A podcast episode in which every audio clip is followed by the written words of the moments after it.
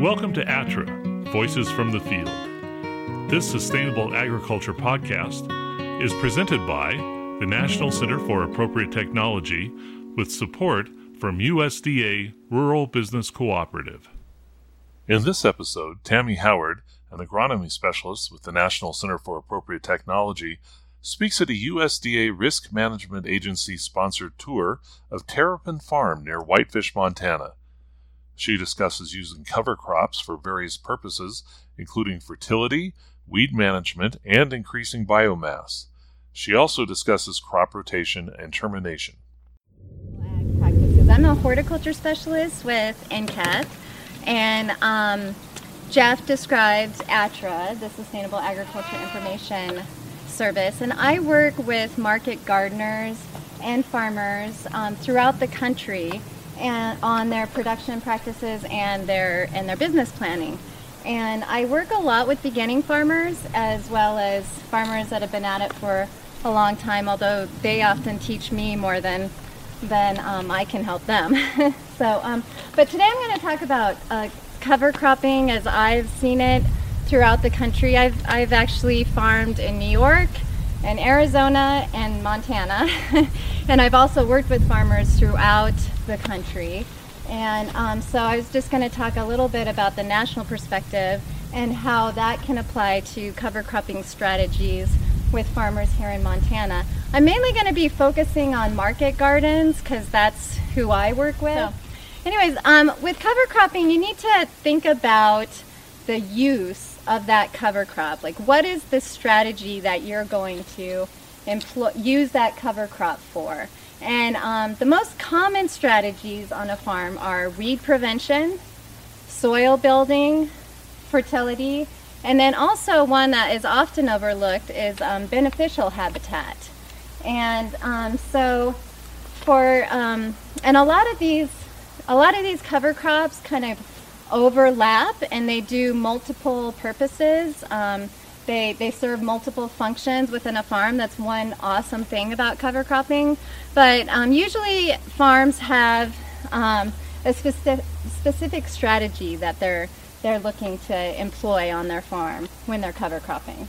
So um, specific principles for a cover crop that is going to prevent weeds is you want something that's going to grow really fast um, or it has um, like buckwheat has really big cotyledons, their first leaves when they come up. Um, and, and I saw that Judy has a lot of buckwheat on her farm.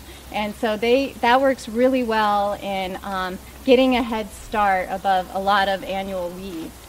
And then um, there's some crops. Has, has, has anybody heard of the word allelopathy? Okay. yeah, so um, certain, certain plants have um, allelopathic properties. In other words, they actually prevent plants from growing and they also pr- prevent weeds from growing.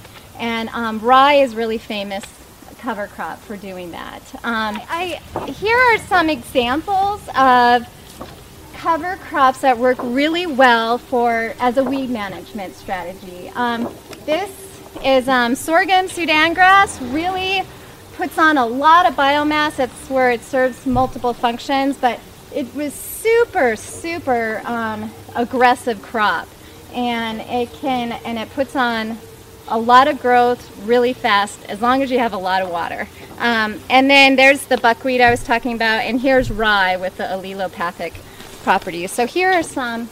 The next strategy would be soil building, and um, the new thing with cover cropping now is they call it cover crop cocktails. How many people have heard of cover crop cocktails?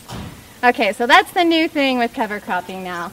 And um, we just tried this on our farm. It's just starting to germinate. I'm not sure um, how, um, how well it's going to do on our super sandy soil, but um, we, we tried it. We've tried it at NCAT. We have a, a small demonstration farm there, and um, the idea with the cover crop cocktail is that you're satisfying multiple soil layers and then it's serving multiple functions. So there's a warm season grass, a cool season grass, some kind of um, deep root, like a radish or a turnip, that kind of breaks the soil pan, and then some kind of legume that's going to fix nitrogen. And so we did that exact same thing at um, the NCAT Sift Farm, and it has been working really, really well. But we'll have to soil test and see how, how well that works. But that's a really great um, soil building strategy is those cover crop cocktails. What was your combination? Um, that you mean the what we were using? Yeah. so we used um, radish, turnip, uh, radish, and then um, oats, Austrian winter peas, and um, and then there is one other and legume in there. I think we used the clover. So, um, and that has worked really well. I have a picture of that one. So another thing, uh, sorghum Sudan grass is another cover crop that works really great for soil building. It puts on a ton of biomass, and then um, you can you can flail chop it or mow it or uh, even on a small scale just weed eat it down if you're over on your if you're under an acre. And then that and and then water it um, really well and keep watering it. And then that ac- then it'll keep growing. And if you chop it two or three times you're getting a lot of biomass coming up from the from um, from that particular crop. And there's a there's a picture of our sorghum that has been chopped right there um, the greenhouse crop that's our our cover crop cocktail that I was describing um, we we planted it we we we got a bunch of topsoil, topsoil, quote, donated um, to the NCAT Sift farm. And um, it wasn't really topsoil, it was almost like subsoil. it just had really poor organic matter and um, just really poor fertility. So we've actually been taking some of one, one, we have four hoop houses there, and we've been taking one hoop house this season and just really p- trying to put a lot of biomass and a lot of organic matter in those hoop houses. Uh, any any question about cocktails or? Um, yep. Yeah, in hoop house, uh, do you leave it to uh, cover crop one year, or do you intercrop, or We actually, and that's a, I, I was going to talk about that a little bit later, but no, I, I'll talk about it now because it is something that you need to consider in your strategy. Hoop houses, they cost a lot of money per square foot. So, um, you know, you have to really need to take it out of production. I mean, we, we have four hoop houses that are quite large, so um, we feel like we can afford to take one out. And it was just, it was really, this, the fertility was was um, making it a challenge to grow things in there. So we um, we did take we take one out per year um, in in the ro- in the rotation. We rotate our crops for each for each um, hoop house. But um, the next year with the sorghum Sudan, um, we broad forked the the sorghum Sudan from last year, and it winter killed. It's not it's not uh, cold hardy at all. It winter kills um, really easily. First frost, and then um, and then that has served as a mulch for our tomatoes this year, and it's actually worked really really well. Um, so that's that's an, an idea too. I'm not sure how it would work in like a field situation versus a hoop house but situation. that was all by its, the sorghum grew all by itself for a year? Yeah, and I've heard um, some folks from NRCS are really pushing the cover crop cocktails, and I've heard them actually mention that you can use sorghum Sudan in a, in a mix, and I would be curious to see how that works because it is such a competitive crop. I personally have not used it in a mix, so um, I think it's. Um, I, I have I haven't and I don't know other farmers that have to be honest too. But I think it works really well on its own. So Now, I got a friend that used some last year on irrigated ground by Conrad, and he's then he's gonna try it again. And they say if you mow it off or hay it, it'll shoot more root. And he said it kind of hurt the Canadian thistles pretty good. Oh yeah, it is. It is one of the most competitive. You just have to have irrigation. You cannot use it in a dry land Yeah. situation. And in our little farm, you know, we do sprinkler irrigation on our cover crop, and it just um, you know, on the hinter areas of where the um, it, the sprinkler reached, it was not near as productive and actually would let some of the weeds in. So you really just have to irrigate it a lot. Yeah, what would you use in a dryland situation that's more drought tolerant? I know that some people have used the Austrian winter peas um, that uh, in the dryland wheat. I know um,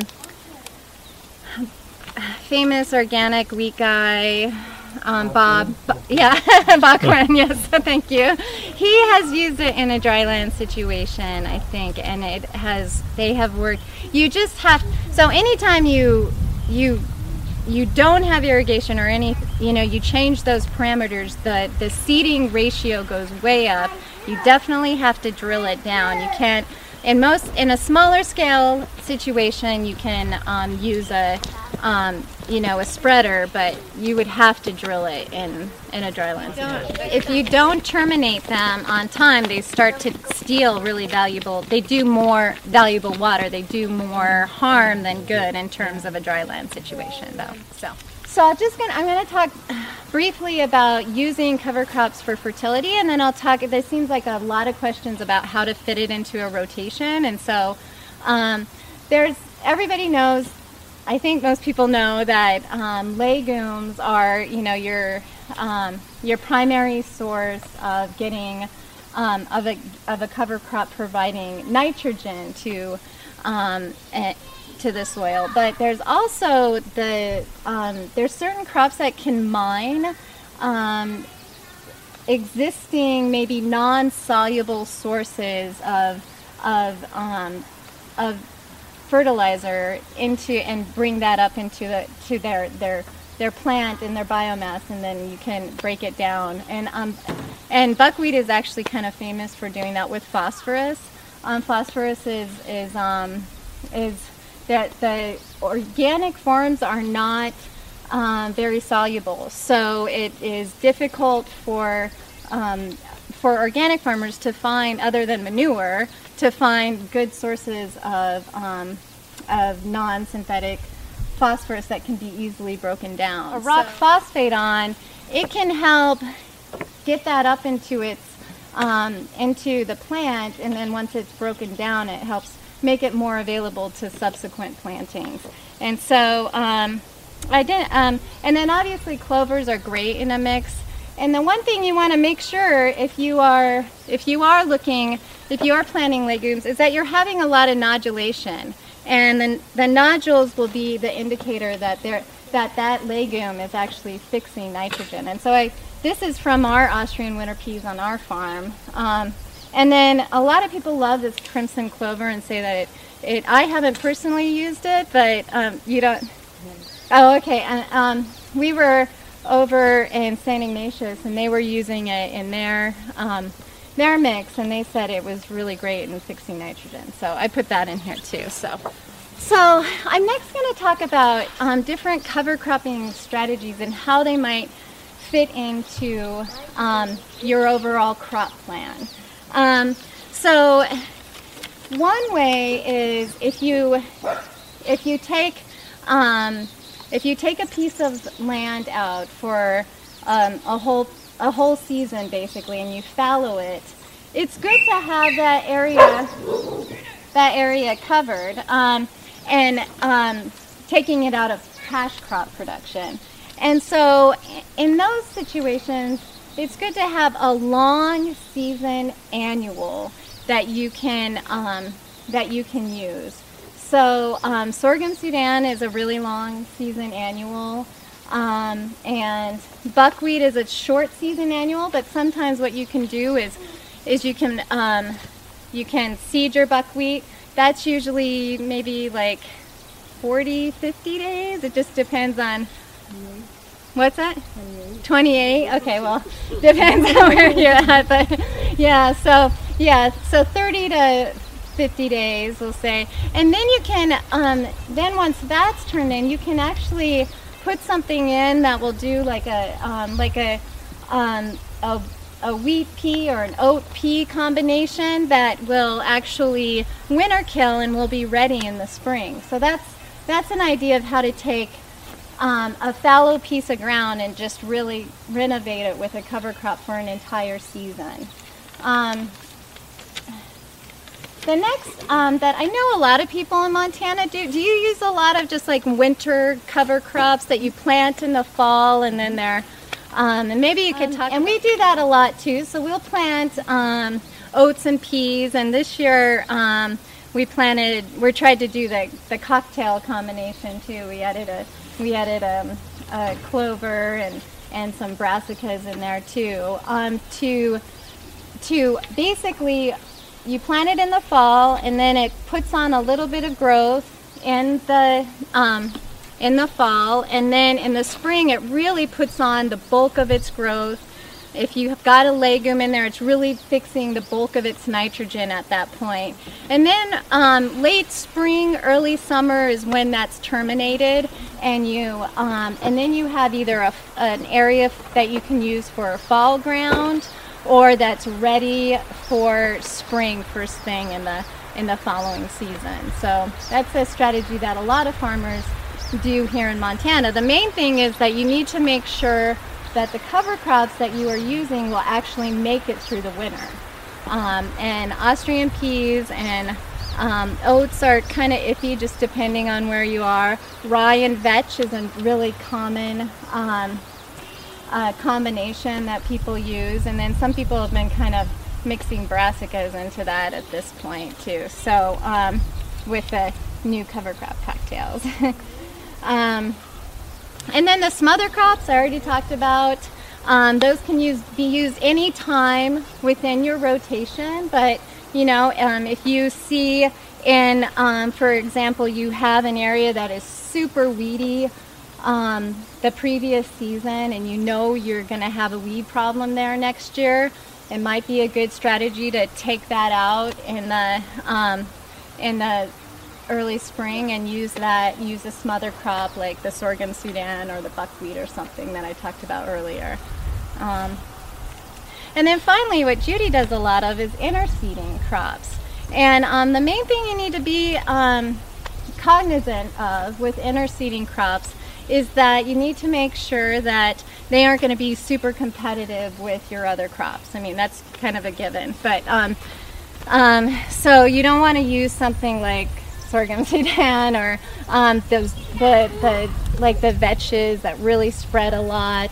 Um, I know some people that have used those in um, an intercropping situation, and um, they do they do kind of become a problem after you know as the season progresses in an interseeding situation. So, and I saw that, and and the buckwheat does, although it is competitive, but in an alleyway, I think it does work pretty well in an interseeding situation because it attracts a ton of beneficials. So you're also, um, you know, that that's one of those really great dual purpose crops. So. Um, and so I was going to talk just briefly. How are we on time? I'm Am I? Okay. I'm so fascinated. Just about some different um, planting and termination methods, and then with planters, um, it really depends on what what um, equipment you have available.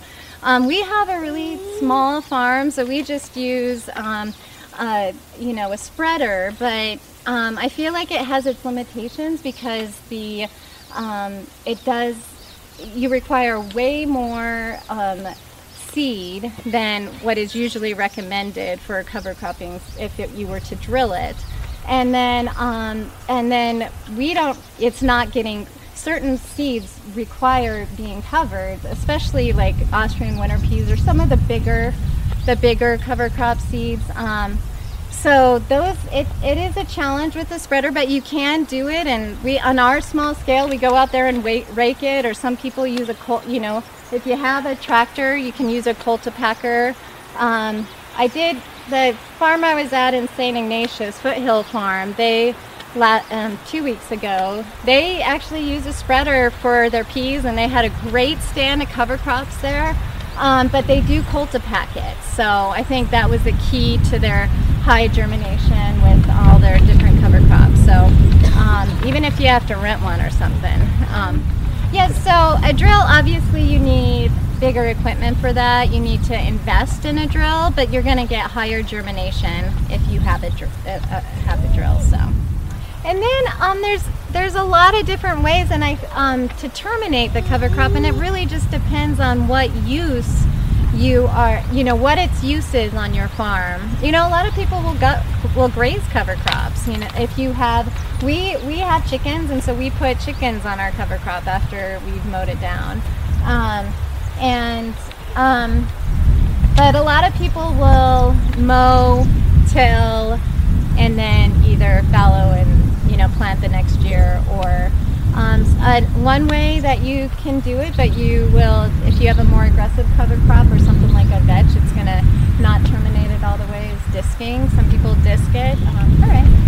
Um, and then, and then a, a lot of people um, that it, it's harder in the west, but if you're practicing no-till, the roller crimper is the um, you know the preferred method of terminating a cover crop, and but it's harder in the west um, in irrigated um, raised beds, they found that using a roller crimper actually does not um, fully terminate the cover crop, and they've had had challenges with weeds coming in and everything with that. Um, so I think I think no-till in the west is still.